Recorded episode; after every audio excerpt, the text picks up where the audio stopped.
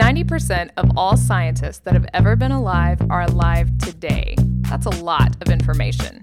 But don't panic, it's not an exact science.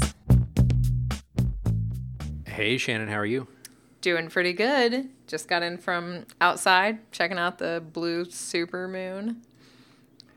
I saw it as I was driving back. It is massive in Mm. the sky right now, Incredibly massive. Mm-hmm. Yes. but not not so blue. no, it was very yellow. Um, do you know what a blue moon is? what is a blue moon? Why do they call it a blue moon? It's the second full moon in a month. Okay. Mm-hmm. Yeah. I just recently found that out. Isn't that? I you know Cool. feels like it's one of those I was this old when Uh huh. Yes, exactly. And so August 1st was a full moon, and now August 30th is a full moon. Yeah. Hmm. The more you know. The more you know, you learn something every day. That's right. and you know, so we've got the moon. Uh, of course, there's Hurricane Idalia that just impacted Florida this morning. Mm-hmm. I don't, I, I didn't get up at 3 a.m., but I was certainly watching it. you know, hours you should probably still be asleep.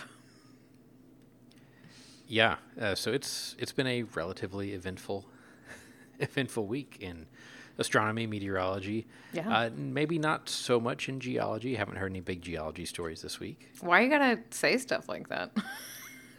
the week Well, it doesn't have to be bad. The It week could be good. still young.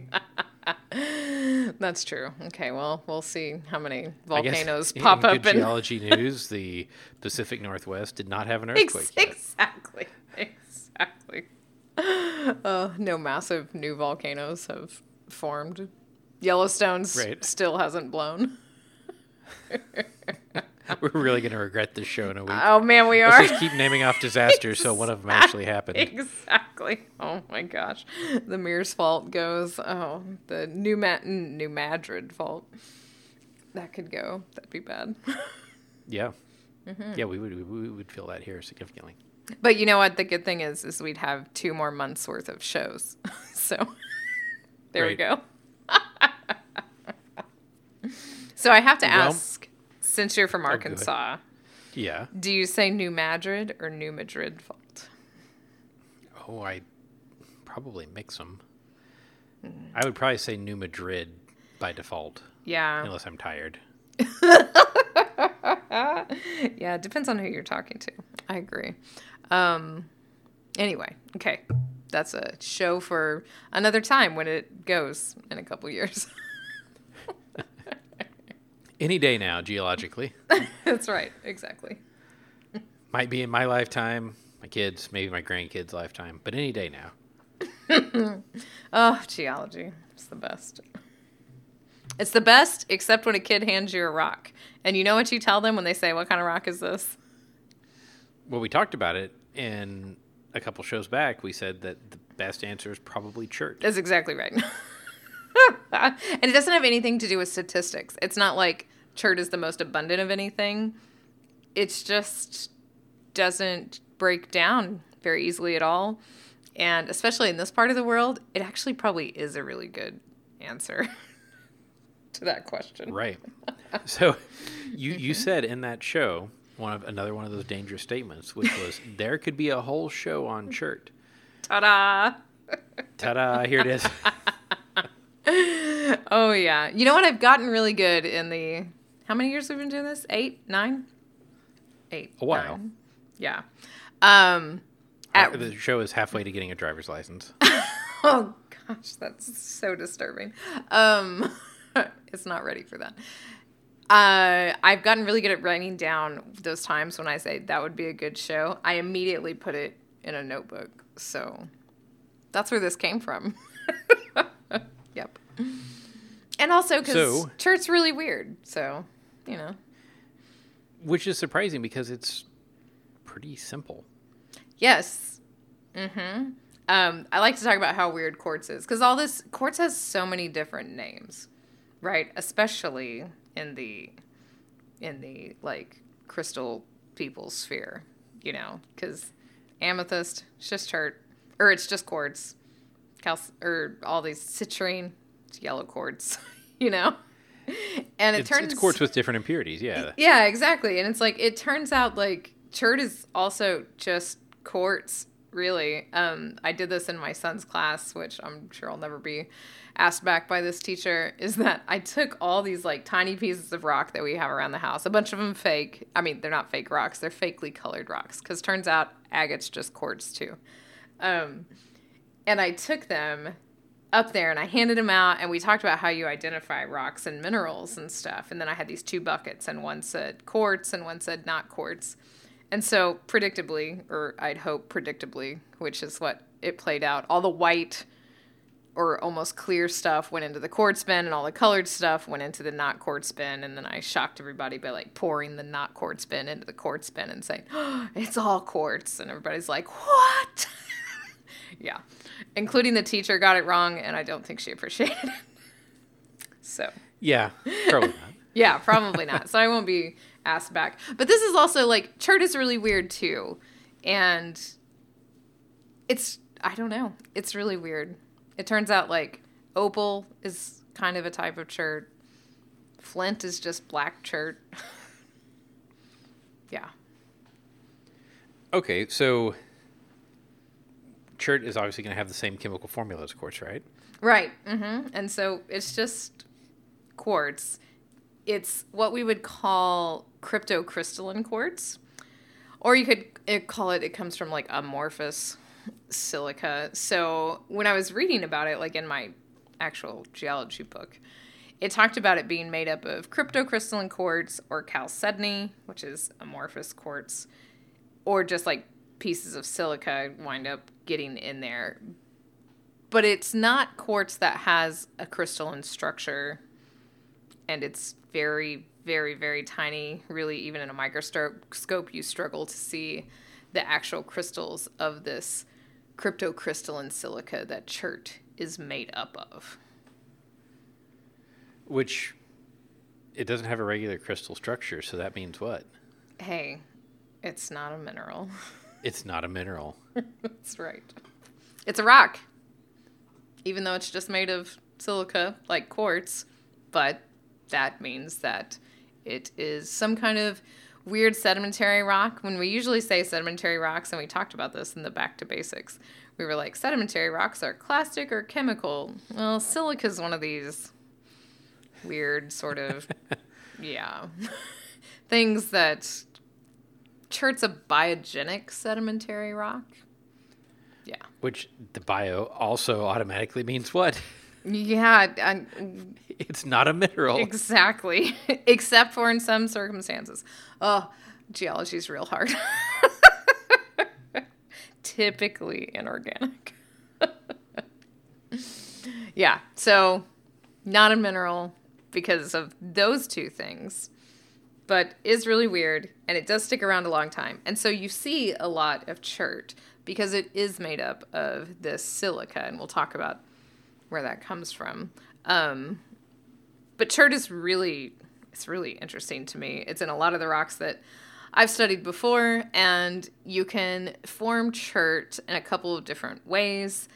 I always thought this was really neat being a student because there's still some question about how chert forms but that's the secondary type of chert so we'll get to that. So you can deposit chert itself or you can make chert later on so that's called diagenetic alteration so after rocks are already there you can then put some chert into them. So there's those two different ways, and there's a bunch of it.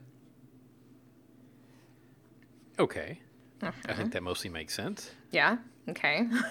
and so, first though, I think we should talk about where this amorphous silica comes from, because it isn't silica that's already crystallized. If it was, then we could have a crystalline structure, and it could be a mineral. Um, but you don't often think about like mobilizing silica in water, right? Yeah, not really. I mean, so we're all talking about SiO2, whether it's crystalline, whether it's amorphous, whether it's whatever. But yeah, I don't normally think of it being dissolvable. I think Right. of it being this really hard, you know, six and a half, seven on the Mohs scale. Right, exactly. And when you talk about um, when you talk about Bowen's reaction series, you know, and the Bowen's reaction series is essentially a weathering profile. Like olivine comes out first from magma, quartz is last. Quartz is also the hardest thing to weather. So we do have this existence of chert, So we have to mobilize it somehow. And it turns out probably most of this amorphous silica comes from another show we've done. and it is this process called hydrolysis. Ooh, Mm-hmm. and this is geochemistry. Well, Uh, right. so this is this is chemical weathering. And this is one of the really important types of chemical weathering. If you want to be a sedimentologist, this is one you should probably know right off the top of your head. Um, I say that, but I still had to look stuff up. but Well, you're a paleomagnetist, right? that's right, exactly. so I don't know if you remember from sedimentary petrology class, but feldspars. What? Yep. Okay, I didn't think so. Okay. feldspars weather pretty fast, right? They don't stick around. They're not very um they're not very robust, shall we say, in the weathering environment, either mechanically or chemically. And when you break one down chemically, and this is any kind of feldspar, so any kind, you know, potassium, sodium, calcium feldspar. And if you put it into a place that has a bunch of hydrogen floating around, you've got an acid, and it breaks that down into a clay plus whatever cation you've got on that first part, the potassium, sodium, calcium, that goes away by itself. And the rest of what you have left over is basically silicic acid, so dissolved silica. right. So silica, when I think of SiO2, this is H4SiO4. Right. And so it is amorphous silica, not crystallized, that's floating around in water. And the breakdown of feldspars, I mean, that's a lot of the continent is made of feldspars. And so there is an awful lot of dissolved silica that is in rivers. Um, and so there is dissolved silica in rivers. They go into the ocean, and that is where you start to get this dissolved silica that gets actually deposited down. So it could be deposited or something else can happen to it. Um, we'll talk about that here in a minute. So that's probably the most abundant place to get this dissolved silica. But you can also get it straight from um, you can get it straight from really hot fluids. So say at mid-ocean ridges, you can have Yeah, lots of magma bubbling up and Mm-hmm. super hot water. and like some of the stuff that doesn't make it into that magma will be in that super hot water, right? And so now you've got super hot water that's filled with a lot of amorphous silica. So that's where it comes from. Okay. And yet another reason that mineral water is misnomered. Already established it's not a mineral. oh man. We're just gonna ride this one. We'll we'll figure out how to get ice in here sometime. I'm give- working on it, Give us we're a not there yet. chance. Give us a chance. so once you have all this amorphous silica and you oh, want wait a to second. That means that ice water is mineral water. Oh, that's oh, brilliant. Oh my gosh. so fun paper Friday now. Yep, I, I think we we closed the loop on that one. Sorry. No, let's go back to Sure did. let's go back to silica and silicic acid here. So we, we've got all of Oh. our silica. We've got a couple ways that we can get it. Now, what are we going to do with it?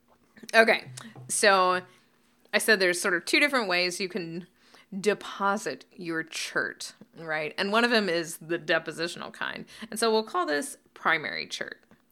Um, we know that chert forms in this lovely, it's so much fun to say. I love it so much. When you're talking about the deep ocean, okay, and the different rocks that are forming down there. You know, you think very low energy type of stuff. And so chert starts as siliceous ooze. See, exactly. Is that the stuff from Ghostbusters? Ah, that's what I like to think. Just a little bit less green or red, but it can be. pink. Oh, it can be. It can be pink. Um, oh man. So siliceous ooze. How do we know this? Well, we frequently see chert in association with other deep sea sediments like graywacke, also fun to say. Um, and that's like oozy calcareous shale sort of stuff. And we see these in ophiolites. Do you remember what an ophiolite is? Ooh, it's like little nodules, isn't it? That are all strung together. Oh no, good, kinda bubbly good guess. Good guess though. Well, no, the stuff in the ophiolites is bubbly looking. Yes, that is true. So Okay, so I'm I'm ten percent right. yes, I won't totally fail you. Um, That so was the goal in that class that you said. Exactly. so, ophiolites are actually chunks of the deep sea that get abducted, not subducted, onto continents. So, it's like deep sea sediments that get pushed up and over onto a continental plate. And so now you've got this deep sea stratigraphic sequence on a continent. And so that word is abducted instead of subducted beneath them. All right. So it's this assemblage of, you know, mafic, hyperabyssal, which is also a word that's really great. So very deep sea rocks that, yeah, make it up on top of um, continents. So you can study them there. Anyway, so these big uniform ish, I say ish because siliceous ooze, but big layers of chert. Okay, and these cherts, despite being a sedimentary rock, don't actually have sedimentary structures, but I did say they are biogenic. So primary cherts are made up of fossils. Okay, and we know that. Okay, yeah. So semi biogenic anyway. Yeah, hmm exactly. Um, so I said when this stuff makes it from rivers into the ocean, the first thing that happens is this dissolved amorphous silica gets taken up right away by little animals because the animals want to use this silica to make their shells or tests, these little micro fossils. They call them tests. So it's not like you imagining a brachiopod or a mollusk. These are micro, micro, like micron level fossils that are using this silica for their structures. Okay, yeah. Mm-hmm. And so the different types of fossils that use them change throughout geologic time. And we have chert that's like Precambrian. So there's some really old chert out there. And this is the scariest thing to do in sedimentology, right? So if you want to dissolve away a limestone and find other stuff in there, you just stick it in hydrochloric acid, which we both used enough, not super scary. If you want to dissolve away something worse, you use hydrofluoric acid, which is some Very scary. scary stuff because it can go boom very easily and it will eat through everything, right? But when you dissolve some of these very early cherts with HF, what's left over are these little chunks of what look like fossils. Okay. And so that's, you know, we're talking really old stuff, banded iron formation old. And potentially these are pieces of cyanobacteria. I don't know if this is still like up in the air for debate. I'm not up on my siliceous ooze paleontology. but that was something that was fought about is like what actually is this? Is there chert that's not doesn't have anything to do with biogenic stuff and it's like it's probably probably not in terms of primary. But after those and early on in the Phanerozoic, radiolaria, so these weird little pointy things that float around in the water column, they have silicic shells or tests. And then diatoms come along in the mid Mesozoic, which you may know from diatomaceous earth. Whoa. Yeah, did you know that? I guess that connection probably had somewhat sparked, but never really. Uh huh. Yeah, Yeah. it never did to me either until I bought some diatomaceous earth to try to get my ant population under control. And I was like, oh, these are diatoms. so you should go and Google diatoms and radiolaria because they are so weird looking. They're so weird looking. Yeah. yeah, definitely. Uh huh. And then, even weirder looking, by the late Mesozoic, you have these silicoflagellates. And so, flagellates, they have like tails that can move around. They got lots Yeah, of locomotion. things, yeah. hmm Yeah, flagella. Yeah. Uh, that's even creepier. And then, what I do to my kids and why I must be the best mom ever is every time we go to the ocean and someone gets splashed in the face, I'm like, oh my God, how many silicoflagellates did you just eat? And they just roll their eyes. Right. but also, when I show these pictures in class and tell people they get these in their mouth every time they go to the ocean, everyone freaks out. yep. so, there's one more source of this silica. And being, if you're ever do a petroleum geology stint anywhere in the mid continent region, so our region, you'll see these and they are sponge spicules. So those are made of silica. And if you are looking at Mississippian aged rocks here in Kansas and Oklahoma, that we have a ton of these limestones of that age, you will absolutely see silicified portions of this limestone that are made up of just beds of dead sponges. Yeah. So I mean, all this stuff in the ocean had to fall down. Exactly. Yep. And it's really hard to dissolve chert. So now there is this amorphous silica in the water, but it's really hard to dissolve it once it has become a rock. So it just sticks around and you see it. But I want to move to one of the most famous bedded cherts, I think, but I might be biased because I'm close by. But it's definitely in your neck of the woods, is the Arkansas Novaculite. which doesn't look like it has fossils in it. No, not at all. And so the Novaculite um, is in the southwest portion of Arkansas.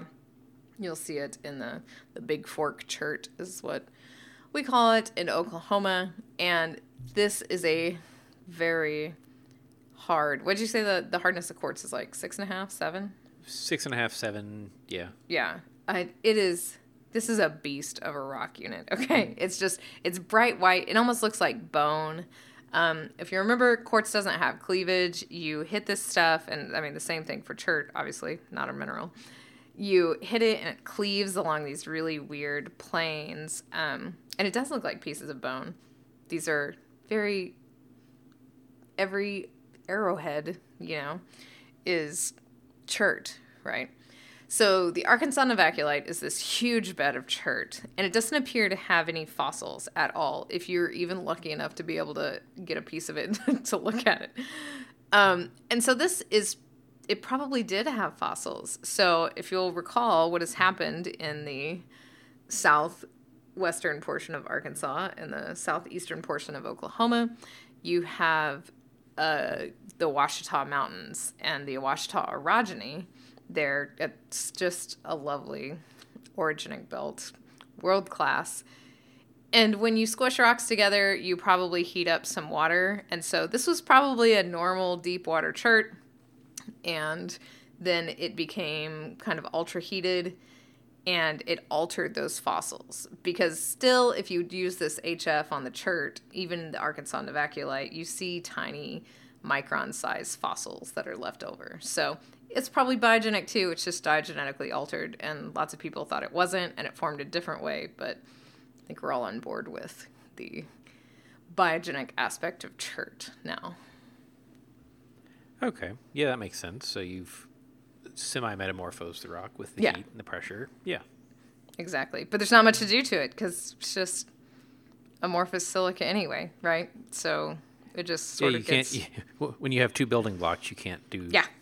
anything too fancy. yes, exactly. So so nothing really happens to it except for it might get a little like smaller grained essentially.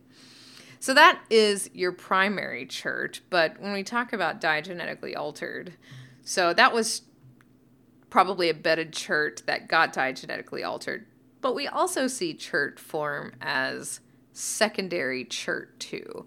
And so this looks like the more like nodules or not beds, even though it can be pretty thick, but like these bumpy, strung together pearls of various sizes that are usually within a limestone, a deep water limestone.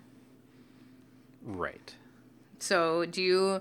I don't think you saw the Cool Creek Formation a whole lot, but this is one of those Arbuckle limestones that you would have mapped a little bit, maybe in field methods class. Um, and it is chock full of second, secondary uh, chert. Yeah. And these mid continent Mississippian limestones, so much secondary chert in addition to primary chert. And we know it's secondary because it's clearly altering the rock that it's been deposited inside. I think that maybe of all the shows that we've done, the nodule show is like the one that I tell people to listen to the most. Interesting. Okay, because yeah. nodules are weird, right? Like, how did they get there? How can you grow these huge, like, nodules? Yeah. I was trying to think of the other word. um, because you can have nodules or you can have concretions, right? Um, so yeah, it's a strange thing, but you can tell that they're altering these rocks, and so this nodular chert is this secondary chert. But I already said that it's really hard to mobilize silica. So if it's secondary, like, where is it coming from? I didn't get a good answer Yeah. to this. Yeah. like, Well, and, and again, you know, we, like you said, we covered it some, but where does it go right. if you've already got this solid rock body? Mm-hmm. Exactly. Um, what's cool about this secondary chert is oftentimes you'll get like a lot of different colors because there's a lot of other stuff floating around in that water and you're altering the rock you're going into and so you'll get really cool colored chert. You can see some of the growth rings on these which makes them more like concretions. Um, but how do we know it's secondary? Is because there are a lot of times that this chert will replace non siliceous fossils. So, primary chert is made up of fossils, but we have other things like ooids that we've talked about on here before that are not made of silica, right? Right. And so you find something that's easier to dissolve and mobilize, do that, and put the other stuff where it was. Yeah, exactly. So we find these siliceous ooids, which is not how it works. And so we know that this chert in this case is a replacement chert. So it's replacing these non siliceous fossils. Um, it's easy to mobilize calcium carbonate, right? We can get rid of that all day long because you just need a weak acid to get rid of that. But this amorphous silica really only moves in very alkaline waters, like 11. Mm-hmm. Right.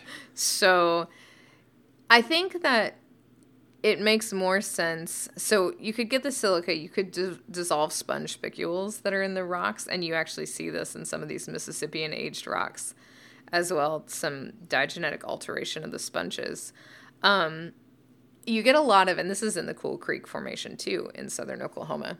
You get a lot of silica in the limestone anyway, in the form of quartz sand, and that stuff blows offshore, and so it's blowing dunes around, and it will blow during storms. It can blow large amounts of silica into the carbonate factory. So you can do that, and so that could be the origin of the silica, but moving that silica around is still seems really hard to do because of that like very high pH needed to do so. And so it could be like a combo of once some other process starts to happen, you get some hydrothermal fluids, you can move this stuff around, you get some really weird chemistry, basinal fluids that are highly alkaline. And you can move it around and dissolve those things. And now you've got this amorphous silica. Where are you're going to put it? Well, whatever water or whatever rock you're flowing through is where you're going to put it. And then, therefore, you get this weird secondary nodule formation. Okay. Yep, that makes sense. And so it's secondary because we're not forming new material, we're replacing material. Mm-hmm. Yeah, exactly. Yep. It came from something. It dissolved from something, usually nearby, and then got replaced in a rock that was already a rock. Yep. So that's Okay. the difference. Mm-hmm. And so there's still a lot of questions, obviously. That's the big question is the secondary chert alteration stuff about chert. And there's still questions about like the really, really old chert and where that siliceous ooze came from. But yeah, mobilizing quartz takes some weird chemistry that I don't think is all the way um, all the way figured out yet. And so that's also what makes chert kind of cool. Yeah. And chert is really neat, right? Like you can get some really wicked colors and all kinds of weird different shapes. I I love chalcedony, which isn't exactly chert. It's a different cryptocrystalline quartz. Um, but yeah, I make fun of it because it usually is the answer stuff. But I certainly have an awful lot of chert on my shelf of rocks.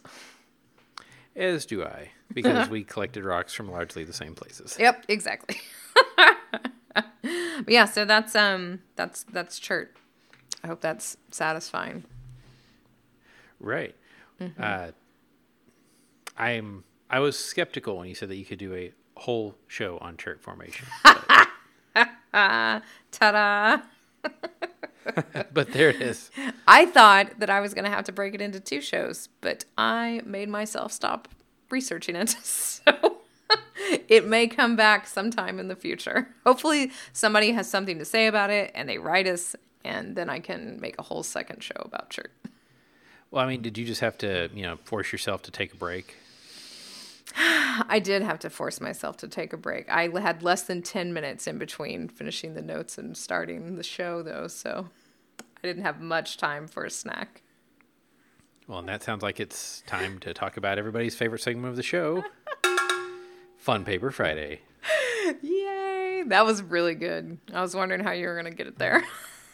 I was working on it, but yeah, so this is a uh, direct uptake of nutrition and caffeine study, biscuit based comparative study by Jones and Francis. And so, also notice direct uptake of nutrition and caffeine study is dunks.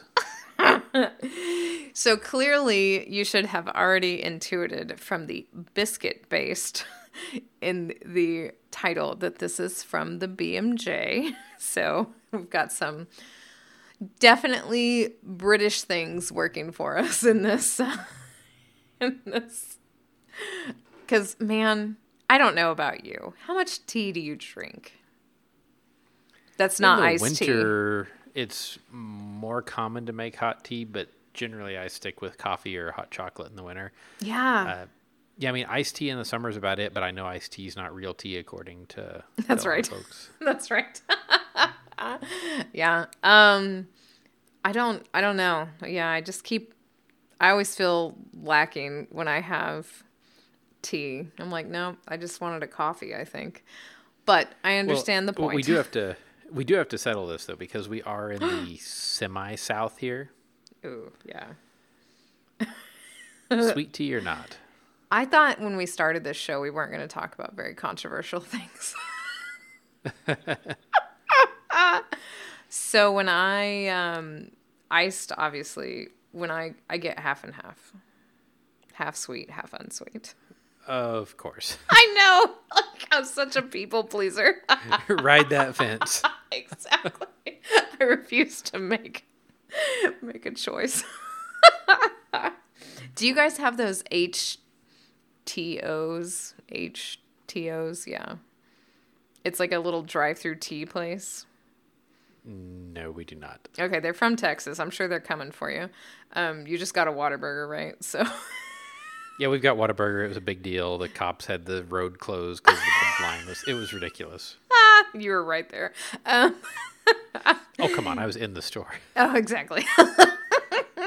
so HTeaO is like this little place from Texas, but yeah, they have they have great iced tea. I say they are definitely winning me over with the iced tea, but I always get half and half. Yeah. Sweet tea is too sweet. And I just I I prefer unsweet. That surprises me actually. Yeah, I hmm. prefer unsweet tea, but it's real strong. Like stand a spoon up in it strong. Yeah, yeah, okay. Now we got you. So you don't even put honey in your hot tea, do you? No, that's what I was really confused in this paper. They were talking about like putting milk in. It's like, why would you put milk in tea? So I tried to get off of coffee for a little while, and I had Earl Grey, and is because because I worked at a coffee shop for a while. This woman always got cream in her Earl Grey. I was like, "What are you doing?" It's delicious. So I will support this milk habit. Yeah, I do enjoy a cup of Earl Grey sometimes. Not often, but sometimes it just sounds good. exactly. Ah. yep. But yeah, the question of when you order coffee or, or I suppose tea in some places, the question of well, do you want cream? It's like, no, I ordered coffee. Coffee is the black stuff.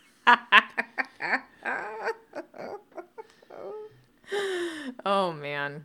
On our recent trip to Hawaii, we went to we were fortunate enough right down the road from our friend's house was this amazing coffee place and it did pour overs, which is my obsession as yeah, anyone that listens to the show probably knows. So I'm super obsessed with pour overs.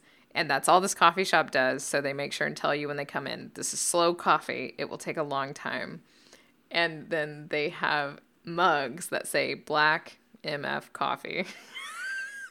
and there is no creamer, no milk, no anything, no dairy product in the store, no fake dairy product. And it was amazing to sit there because I'd go and I'd work there, obviously, because I'm a professor and I don't actually take vacation. And so I'd go down there for a couple hours in the morning before everybody got up. And yeah, people would come in and they'd be like, What?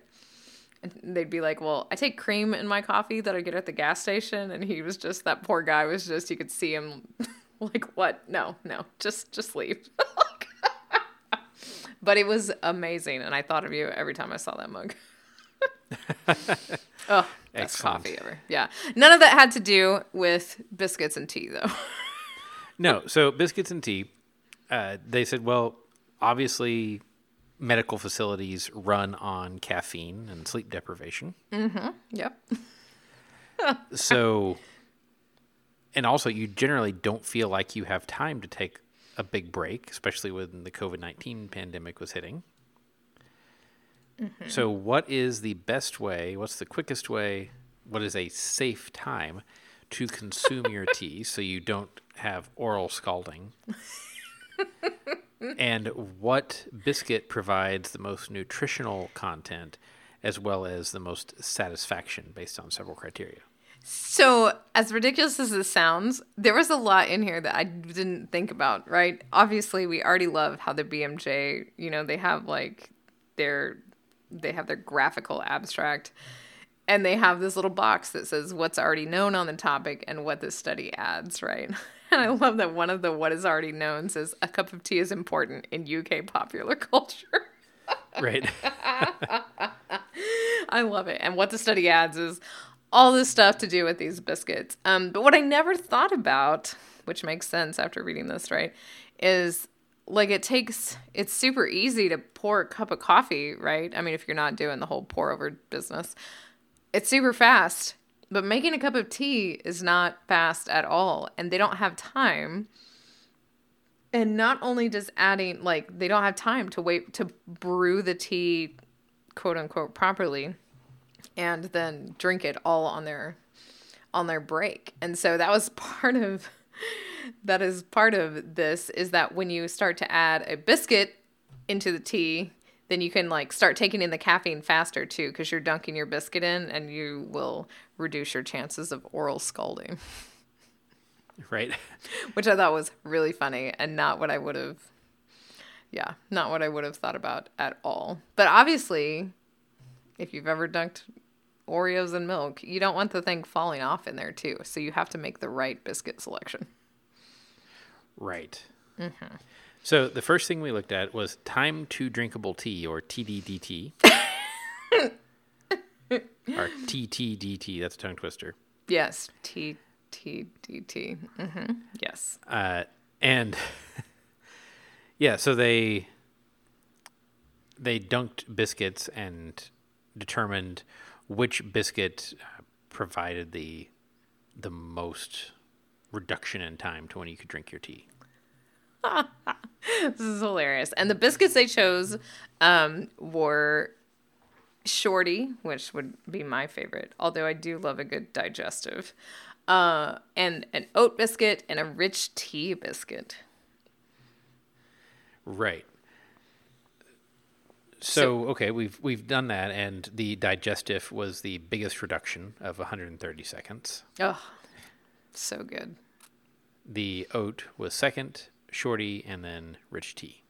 Right. But that's not the only thing that we want this time to drinkable tea, right? no, Um, we also care about calorie density. Exactly, because they're out there, they're working hard. You want high calorie density because you need not only the caffeine, but that extra kick of energy, right? And surprisingly to me, the oat was first. I know, me too. Mm-hmm. Because I thought gross. but I mean, the digestive and the shorty were really close behind. like, we're talking a difference of five kilocalories. Right. So there's that. And then the rich tea was way, way, way less. So it's not looking very good for the rich tea until we get to saturation volume, which was an amazing test. So you put a milliliter at a time of tea on a biscuit, and you see if it absorbs or not. Mm-hmm. And then when the tea starts appearing on a doily placed below the biscuit, you know it's been saturated. oh man, this is great. so I love the pictures of the experimental setup, right? So the time to drinkable tea also had to do with like how fast it cooled down. Everyone agreed you add 40 um 40 milliliters of milk to the tea to help it cool, right? And so they have a picture of the cup with the thermometer in it and a spoon, right? And then they have a picture of these biscuits on these wet napkins. Right. which was great. Um, and so the rich tea biscuit won this one though. Yeah, with almost double Yeah. the oat digestive and shorty. Yeah, impressive. That's impressive. But again, that's its only first place. Uh, next comes crunch reduction. Where they used a decibel meter I love it. to see how much the noise of the crunch was reduced after the biscuits had two milliliters of tea placed on them. oh my gosh. So the smallest reduction in crunch is the winner of this, right? Because you don't want it to totally dissolve. And I'm super excited the digestive won this one. Right, followed by oat, and then by the rich tea, and finally the shorty. Poor guy. Didn't stand a chance. And even more important than the crunch reduction, I think, is the dunk break point, right? Because you don't want your, yeah, gross. You don't want your tea with half of a soggy biscuit in it. Right. so they wagged the biscuit around in the tea and timed how long it took before it fell off. And so the oat, I think, not surprisingly, was the winner for this one. Yeah, that's not surprising at all. Yeah. hmm I'm to have to see what one of these rich tea biscuits is. It seems like a real weakling. I would have thought a digestive wouldn't have done this very well either, but the shorty was second, then digestive, then rich tea. Right. And then finally, the pragmatic dunk break point, where they were dunked for two seconds and then pulled out, and the time for it to break was recorded. Oh man, post dunk integrity. the Right. longest one of that, again, not surprisingly, the oat biscuit. And this right. one, So is the same as the dunk break point with the shorty second digestive and then rich tea, but rich tea got something happen to it. Yeah, penalty points yeah, because it broke a bunch. in less than two seconds. Yep. Poor guy. So number one was the oat. Gross. I don't know about that, but Fine. I, I need. I need um, to have the sample in front of me to try. It's got some potential, I guess. We'll see. But the digestive was second, which did make me very happy. Maybe we need to do a uh, comparison on the show. Ooh, we should.